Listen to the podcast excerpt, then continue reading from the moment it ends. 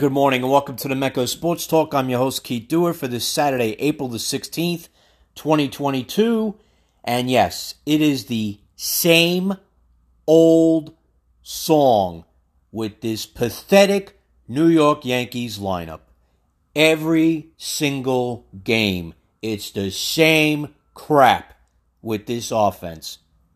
I am so sick and tired of Cashman I, I it's it's unbelievable. Now, before I get more into it, of course, if you want to listen to me, you could follow me on, you could Google me on uh, and type in the Mecco Sports Talk. You can follow me on Spotify and of course on Facebook and Instagram as well. And you know, right now, I want to unfollow the New York Yankees at this point with how pathetic this offense is. You look at this offense right now and try to sit there and tell me is this a is this a top 20 offense in baseball? The answer is no. Look up and down this roster right now. And sit there and tell me for one moment who you have ultra confidence in offensively. Maybe besides Judge. You know, I, I mean, and he, and by the way, oh, he had to rest last night. He's, you know, he's played for a week straight. Oh, he's exhausted. He's got to take a day off. And it's got to be against Baltimore, no less, who he's killed his entire career. But no, he needs a rest. He's tired. Oh, he's so stressed out. The contract negotiations, oh, they didn't go his way. And oh, he needs a rest, a mental rest, a physical rest. Get the hell out of here with this garbage. I'm so sick of this crap. You know, I know they have technically one too many guys. So, you know, a guy gets a rest every day in the lineup, but give me a break. You know, do these guys really need to rest after a day or two or a week? Come on. And is it really necessary to get Gleyber Torres in there every day? He sucks. He sucks. Plain and simple. The guy hit 39 home runs in 2019. He may not hit 39 home runs the rest of his career at the rate he's going. He's an automatic out now. He stinks. And speaking of stinks, look at catching. I don't care how many defensive runs you save or how many other BS analytic numbers you want to come up with. But when you got Higashioka and Trevino eh, as your two catchers, it's an automatic out. It's an automatic out. I mean, give me a break with these stupid analytics. Higashioka hit seven home runs in spring training. Yeah, that's great. That was spring training. Now reality has creeped in and he's back to normal, not being able to hit a lick. So he's a total, they're a total waste at that position. Total waste. Then you get the shortstop with Kiner-Falefa. He's an absolute waste too at that position. He can't hit himself out of a paper bag. And the same thing goes for that stiff at third base, Donaldson. He stinks. 25 million a year you're paying this guy? To sit there and do what? Swing and miss half the damn time? He stinks. And then you get to that real big stiff in left field, Joey Gallo.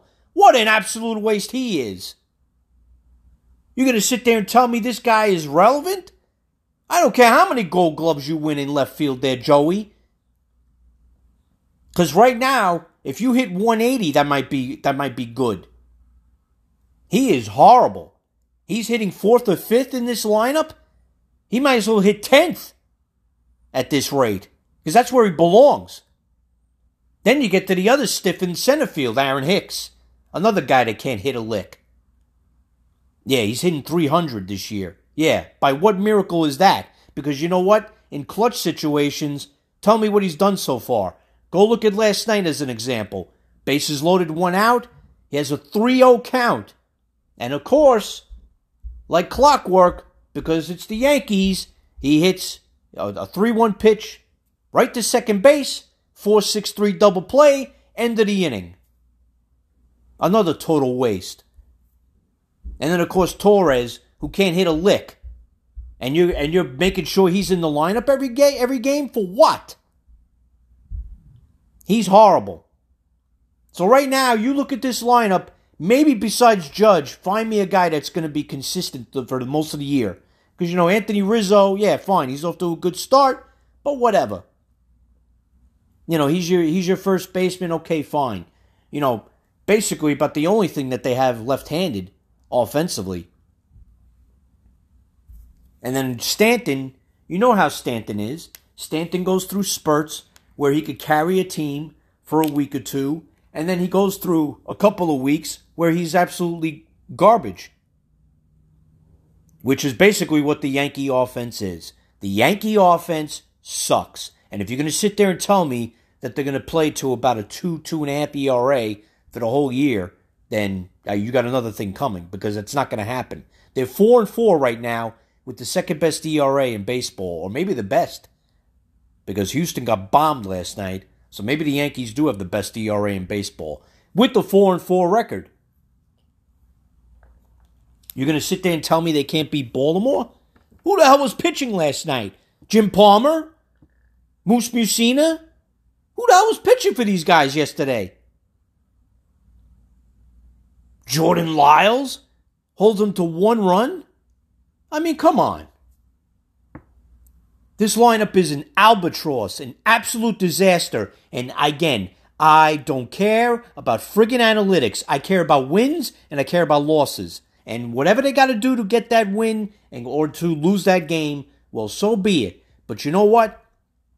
They have to start changing the philosophy of this team, which is which means don't sit there and try to hit 900 foot home runs every single at bat.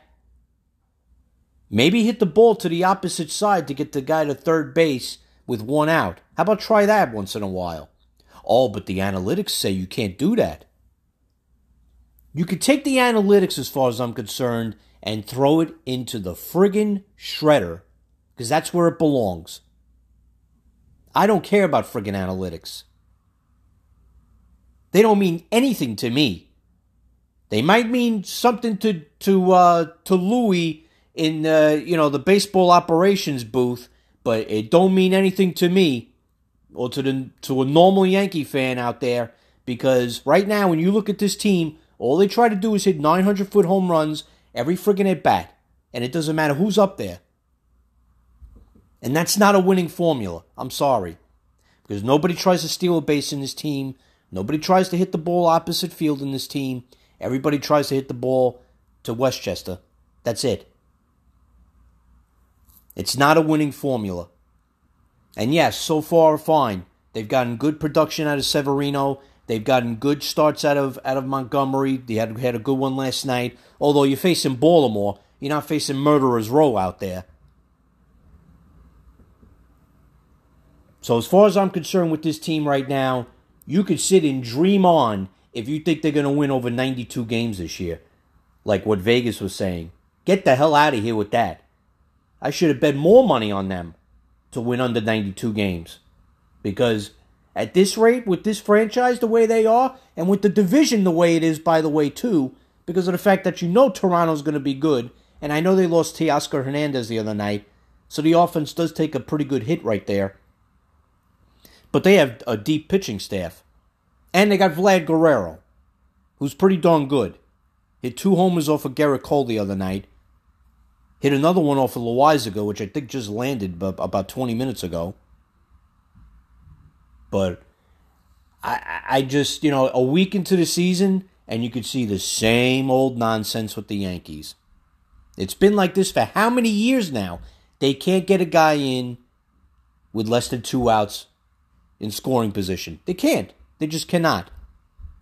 I think their average is about 180 right now with runners in scoring position through eight games. That's the lowest number they've had in 33 years. Which is actually surprising, considering how they've been the last how many years since they won a championship in 2009. So, right now, you're a Yankee fan, you have to be just irritated as can be because this is the best lineup that they could come up with? It's pathetic. It's a real pathetic lineup. Now, if you look at the other side of New York City and you go to Queens, well, hey, look, look at the Mets right now. The Mets are pitching tremendously so far between obviously Scherzer, Bassitt had another good start yesterday, although the D backs are horrible. Carrasco gave him a good start. Taijuan Walker, who, you know, of course, he's hurt again. No surprise. You know, the Mets have obviously issues in the rotation, but when you got Megill coming in there and not giving up a run in two starts, and then you got a guy like David Peterson who could at least give him some innings, they're going to be just fine. Because right now the offense is clicking. Minus the, the whole thing with COVID issues right now. But Lindor has been great so far for them. Obviously, Alonso is going to hit no matter what. Marte had a big day yesterday for them in their home opener. So the Mets are 6 and 2 so far. They look like a far superior team to me compared to the Yankees. I don't like saying it, but that's the that's the reality of things. The Mets are a much better team than the Yankees, and they will be a much better team than the Yankees. Maybe the Yankees get in the playoffs, but it's going to be one and out again because they can't hit in the clutch. That's been the Mets' bugaboo too for the last few years. But now they have at least an influx of guys that can do more than just try to hit 900 foot home runs. You know, Marte can run, Lindor can run. You know, they could put some pressure on you. The Yankees don't put any pressure on you. They don't do anything like that. That's too that's you know, that goes against the analytics. And as far as I'm concerned, I don't care what these other people on TV or on the radio say, you know, well this is the way baseball is now. I don't care. To me, it's not baseball. It's not trying to win and lose games, or uh, trying to win games. It's trying basically not to lose games. You know, you got to sometimes press the accelerator and be aggressive and try to take that extra base. You know, like the Angel teams used to do back in the early 2000s when they had Chone Figgins. They didn't have a tremendous amount of power on their team. Maybe they had Troy Glaus and, you know, they had Garrett Anderson and Darren Erstad. They had, they had some guys in their team that were aggressive you know, basically going along the lines of their manager, Mike Scioscia. They were aggressive. They would take the extra base whenever they could and put pressure on the other team. The Yankees have no capability whatsoever to do that.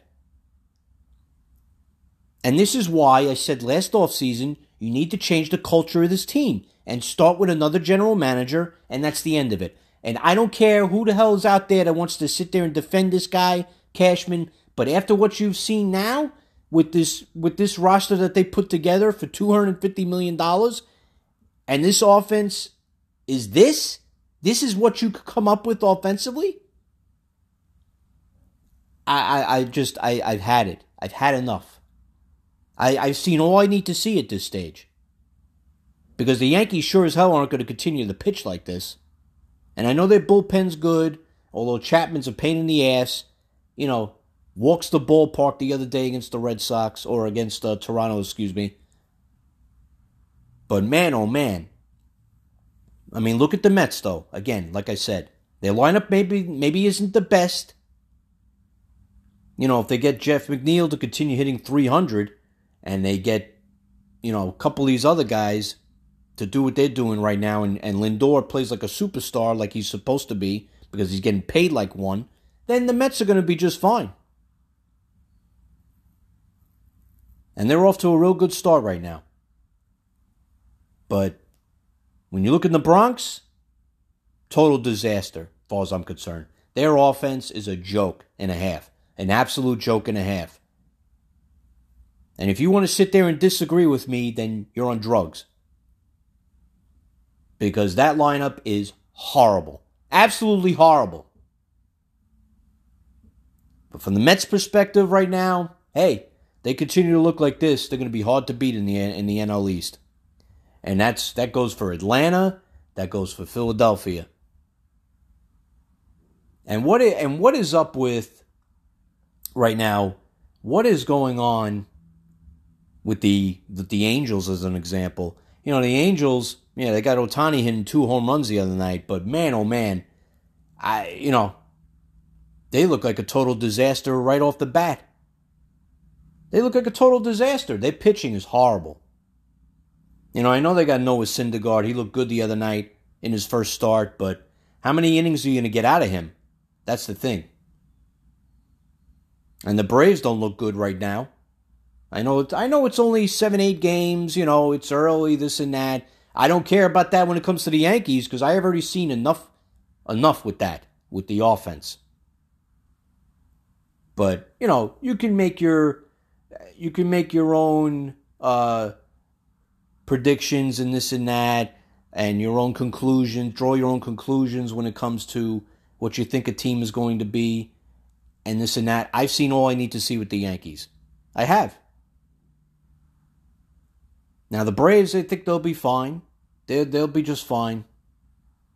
You know, they're they're starting the season a little slowly, but overall they'll be fine. Are they going to beat the Mets in the NL East?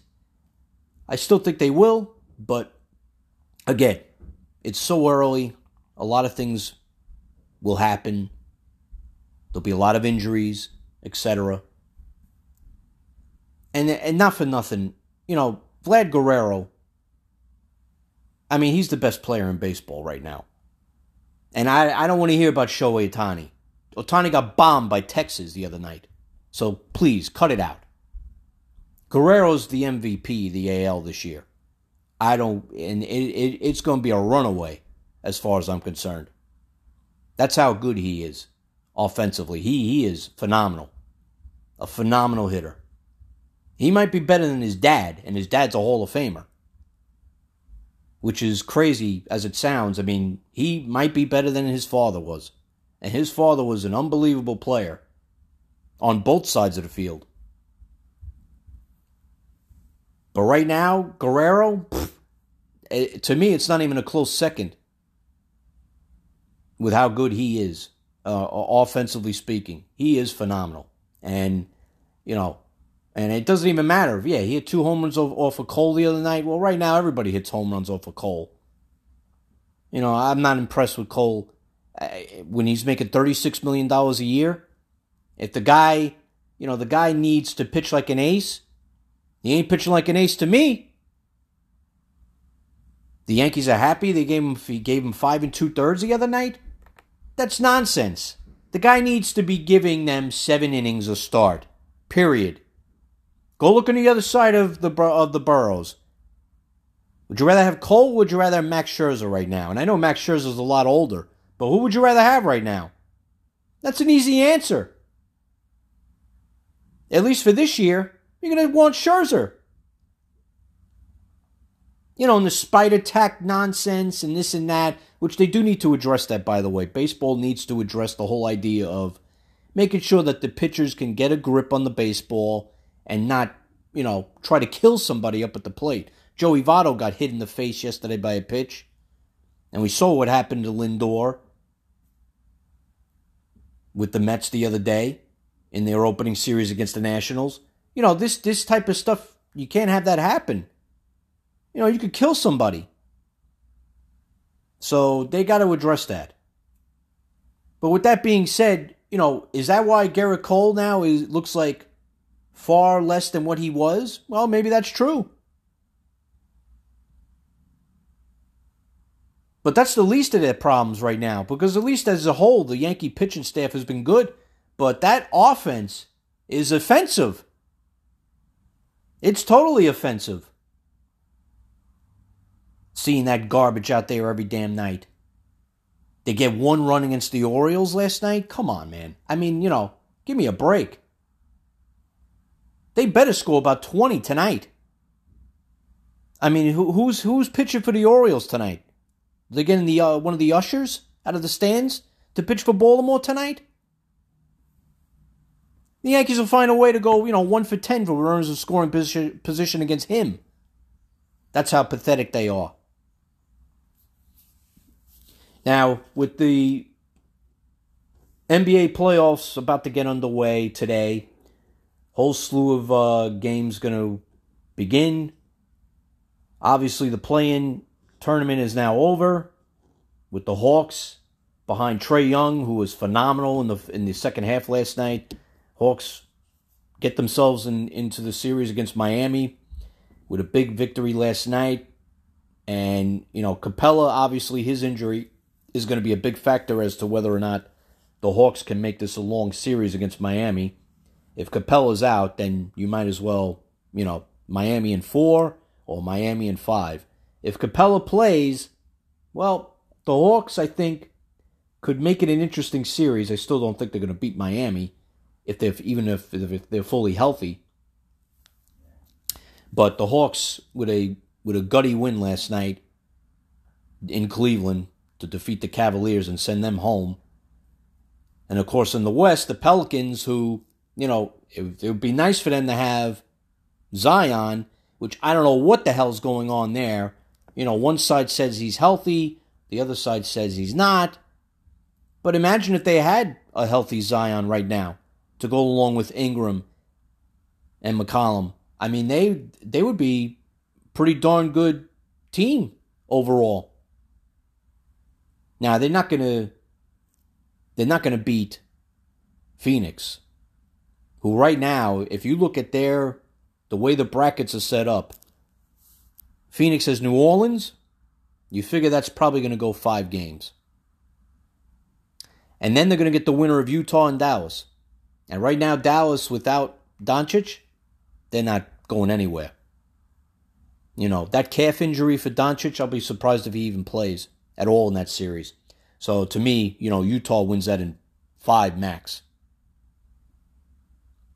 But Phoenix, with the fact that you got New Orleans now and then potentially Utah, I mean, Phoenix is basically walking to the Western Conference Finals. Now, the one series I'm curious to watch is is Minnesota and Memphis. You know, and I know Memphis had a great regular season. They were phenomenal without Morant. Now, Morant had some issues against the T Wolves this year. You know, he only averaged about 20 or 21 against Minnesota. So it's going to be a little bit interesting to see how that plays out because Minnesota's got a bunch of exciting young players. I mean, Edwards is phenomenal. And, you know, Karl-Anthony Towns, who looked terrible the other night against the the T, uh, the uh, the Clippers, you know, could cause obviously some major problems as well for the for the Grizzlies. Now, the Grizzlies are going to win this series. But I could see that going 6 or 7 games. I you know, I I do I like the Timberwolves. They're gritty.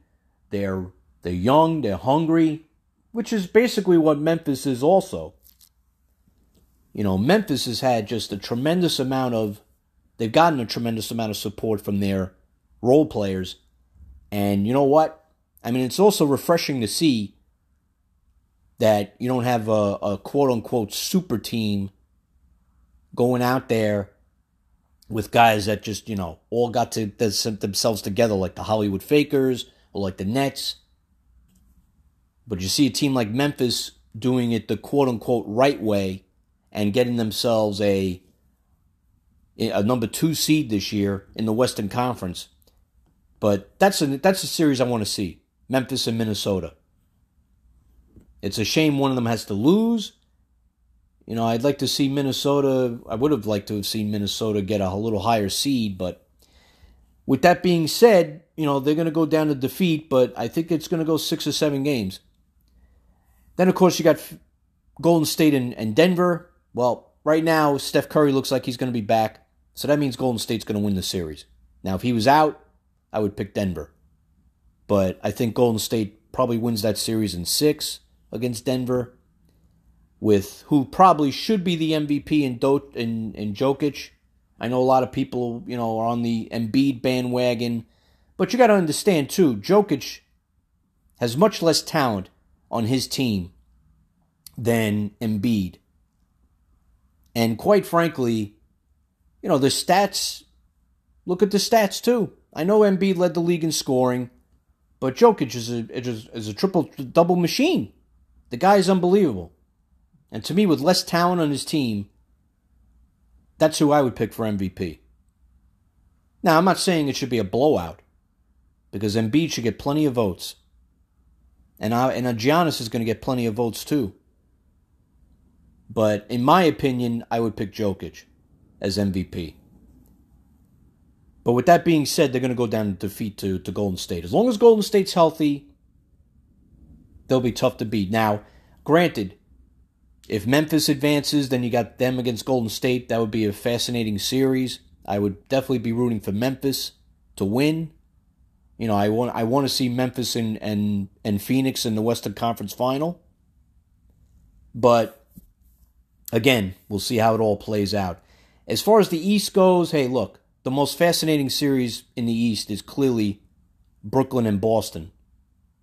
And you know, Boston as a number 2 seed you know, feel it feels like that they're fragile as a number two seed just because of the fact of who they got to play, and the fact that they have a gaping hole now in the middle with the injury to Williams, and you know, really, Brooklyn's got to take advantage of that. And I, I'm going to pick Brooklyn to, to beat Boston in the first round. I think it's going to go seven. I mean, it's not going to be a, a cakewalk for Brooklyn by any stretch because you know, look, their defense is horrible. Their defense is terrible, but they got the two best players in that series, in Kyrie and, and KD. So the reality is, talent wins. And I think ultimately, even though the game seven will be in Boston, I, I like Brooklyn in that series. Now, as far as Philadelphia and Toronto, hey, look, Nobody, and you know, it's been said everywhere, and I'll reiterate it right now, but the most pressure on of, of any player in the playoffs is on Harden. He has to show up and show up big time for Philadelphia to go anywhere in the playoffs. You know, and potentially it might be Philadelphia Miami in the second round. I mean, I think Philadelphia ultimately wins, but it's going to be a long series. It's probably going to go the full distance, in fact. I think Philly finds a way to win because, you know, again, they have the two best players in that series too. But you know, I don't I don't trust them by any stretch of the imagination. And and quite frankly right now, you know, this is it. Harden has to show up. And he cannot be just an ordinary player in the playoffs. He has to show up and be big time for Philadelphia. And I think it probably ends in the second round for them because I think Miami will will beat them just because of their depth and their shooting. But ultimately, who gets to play Miami in the Eastern Conference Final? I mean, realistically, right now, I mean, you're looking at probably a Brooklyn Milwaukee second round. I mean, assuming that Brooklyn can advance, but Milwaukee's going to annihilate Chicago. That's not going more than five. But Brooklyn and, and Milwaukee would be a fascinating series because we know what happened last year in the in the semis with that series, which was a great one. But I, I just feel like Miami and Brooklyn are going to be the uh, the two left standing in the East. And I think Phoenix gets to the final in the West.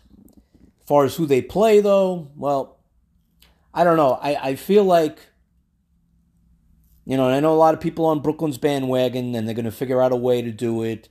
I don't, I'm very torn on who I would pick between Miami and Brooklyn. Right now, if I had to pick one of them, I'm going to go Brooklyn. And I don't like it because of the fact that, hey, look, you know, I mean, we know about the stupid mandates with uh, you know visiting player could play and then the home player couldn't play, which was totally ludicrous, absolutely ludicrous. Thank God they got rid of that.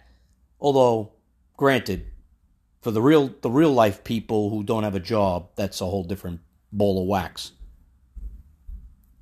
But as far as Brooklyn goes, hey, the Bucks going to stop ultimately with their defense. And they have to get back Ben Simmons to really have a shot to get to the finals.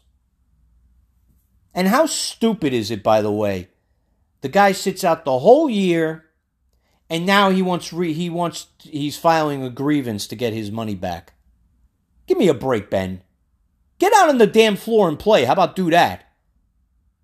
I don't care what sort of mental, you know, you're you're you're not. Uh, all there mentally and this and that. You got to get back on the floor. Get on the damn floor and earn your damn paycheck.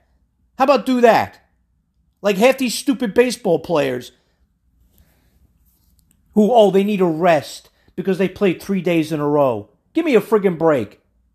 We know how overpaid these these athletes are. But, you know, the mentality now, oh, they need a rest. They need a rest. They're tired. Oh, they're drained. They're they're mentally drained. They're physically drained. I don't know about you, but you know, Michael Jordan, hey, he had no problem playing every single game. Larry Bird, if he could hold up with his back, he was out there every single game. It didn't matter.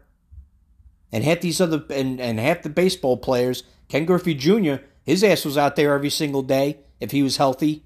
He didn't need a rest because he's tired.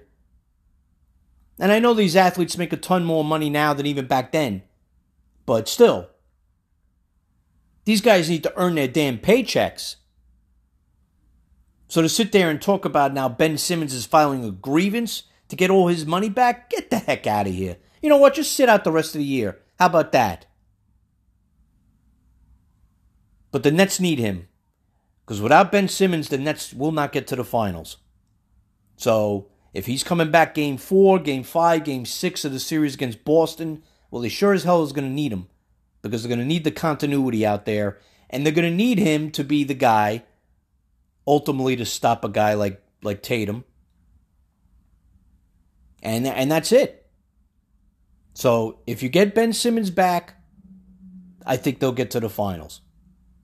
If they don't get him back, well then they could go out they could go out in the first round. But of course, the the key the key to the series is really, you know, I mean, hey, you got the two best guys out there on the floor in KD and Kyrie. So from for me, and the fact that they don't have Williams in the in the in the paint for Boston, I think right now, even with or without Simmons, you got to say, hey, look, Brooklyn is going to be tough to beat, and I think they'll they'll win that series in seven. They'll win the seventh game up in Boston, and move on to face Milwaukee. So, again, it's one of those things that, you know, Brooklyn's a seven seed, which is hard to believe based on what they've had this year. And I know with Kyrie playing, you know, less than half the games or whatever it was. But ultimately, talent, as I said, wins in the playoffs in the NBA. And we know what defense is like now in the NBA. It's non existent. So, but Brooklyn just has to get enough out of that defense in order to to advance. Because you got two scoring machines in Kyrie and in KD.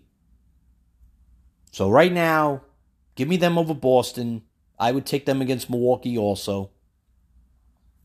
And, and Miami, it would be a toss up, in my opinion. Just because Miami has such good shooting and you know, again, they have a good amount of depth in that team. So it would that would definitely be a 50-50 coin flip early for me. Now, on the hockey side of things, the regular season's about to come to a close pretty soon.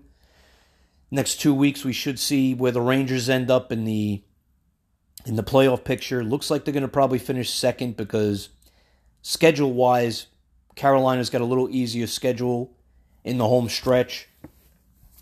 But hey, the Rangers have an, an elite goaltender.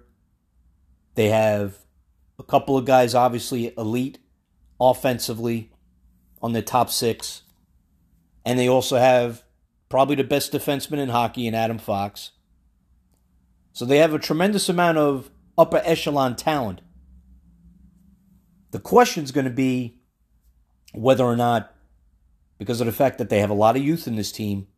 You know, whether they could beat what's considered to be an older, more veteran team in Pittsburgh, because that's likely going to be their first round opponent.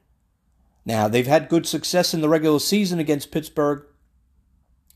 Playoffs are a whole different beast. You know, can they win that series? I think they can. On the other hand, I think it ends against Carolina probably because to me Carolina's deeper and better. overall than the Rangers are. I mean, of course, all you need is a hot goaltender to get you through a series. So, by no means are the Rangers going to be big underdogs against Carolina, but I think ultimately the depth wins out, and I think Carolina wins and gets through the Metropolitan Division playoffs. And it would be a fun series if you saw Carolina and, and Florida as an example. I mean, those two teams, you know, right now Florida looks like the team to beat in the in the in the East. In the West, it's pretty much Colorado and everybody else. You know, I, I mean, I'd be shocked if Colorado doesn't get to the finals. And I know they got taken out last year by Vegas, but right now, Colorado to me looks like the team to beat by far in the West. But from the Rangers' perspective, and I picked the Islanders to win the Cup this year, and well, that's obviously not going to happen. And the Islanders, man, man, oh man, have they gone through, uh, you know, with their alumni in the last few months between Clark Gillies and now yesterday Mike Bossy passing away. And you know what? Not for nothing, I didn't get to see really much of him in his heyday. But Mike Bossy, when you think about what he was from an offensive standpoint, he's without a shadow of a doubt probably in the top three among pure goal scorer, scorers ever. 573 goals in about 750 games. Just imagine if he played like 1,200 games, how many goals he would have. Now, I know it was a different era and everything, and a lot more goal scoring, and the goaltenders didn't have the, the equipment and this and that like they do now, but Bossy was unbelievable. And that line of him, Trottier, and, and Gillies, yeah. Good luck going against those guys. That's how good they were. And, you know, so, you know, there that was obviously, if not the greatest dynasty in NHL history, it was right up there with the Canadian dynasties and the Oilers in the 80s as well. But right now, when you look at, um, I mean, Bossy's numbers were unbelievable. 50 goals every year. You know, if it wasn't for a bad back, right now Ovechkin might be chasing Bossy for the old time goal scoring lead. I mean, because quite frankly, that's how good he was. Unbelievable wrist shot. And man, oh man, there was just about nobody better than Bossy as a pure goal scorer. Now, as far as, uh, well, football goes, I mean, there's nothing really crazy going on right now in the football side of things, other than, well, if, of course, if you want to watch some USFL or XFL, that's upcoming. But uh, NFL draft is coming up in a little less than two weeks. Again, we're going to see what the Giants ultimately do, the Jets ultimately do. Uh, you know, in the grand scheme of things, the Giants, we know they need a lot of help. They don't have a lot of cap space, really, to do much of anything else. You know, I'm not faithful and I don't have much faith at all in what they're going to do uh, with this team in the next year or two. It's going to be obviously a an uphill battle, you know, because ultimately it's whether or not the quarterback is for real, and we know really what the answer is to that question from a Giant standpoint. Right now, very little faith in Daniel Jones and company. So without a quarterback, you're not winning. Period. So that's the that's the way it's going to be with regards to that. And that's basically it. So again, I will be back on during the week probably to complain about the Yankees once again with their inept and whatever kind of offense you want to say that they have, but there are plenty of negative words you can you could say about it. Inept is probably a kind word at this stage to talk about that offense between catching, between Torres, between Donaldson, between Gallo, between Hicks. An absolute albatross of an offense for this team. And one more thing before I go to, because I should have mentioned it earlier, but you know, when you look at the Mets, just you know, look no further than the manager.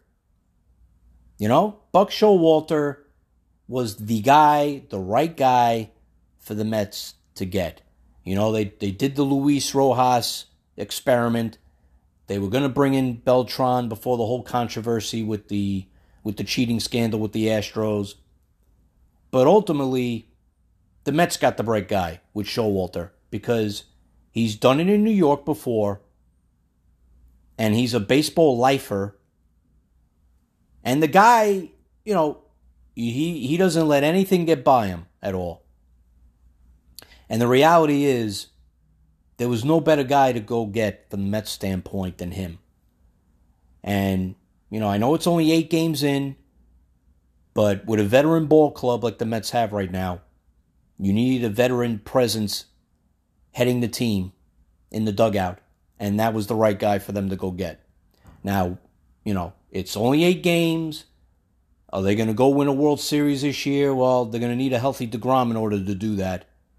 And by the way, when it comes to him, not for nothing, but he, you know, do the Mets really want to, if he's going to opt out at the end of the year, do the Mets really want to go spend all this money to bring him back when the guy can't stay healthy? I mean, I know hit pitching's hard to find, but DeGrom's going to be 34 years old. And, you know, the reality is, if he's already breaking down like he has in the last couple of seasons, do you really want to shell out $40 million a year for him?